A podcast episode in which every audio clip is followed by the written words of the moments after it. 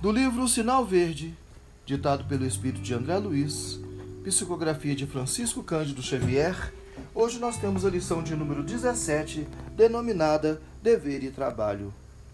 O compromisso de trabalho inclui o dever de associar-se à criatura ao esforço da equipe na obra a realizar.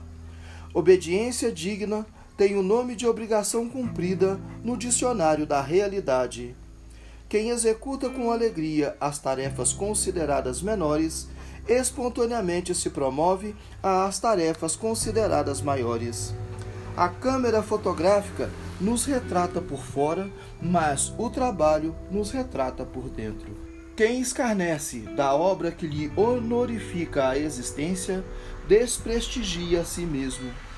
Servir além do próprio dever não é bajular, e sim entesourar apoio e experiência, simpatia e cooperação. Na formação e complementação de qualquer trabalho, é preciso compreender para sermos compreendidos. Quando o trabalhador converte o trabalho em alegria, o trabalho se transforma na alegria do trabalhador. Paz e luz.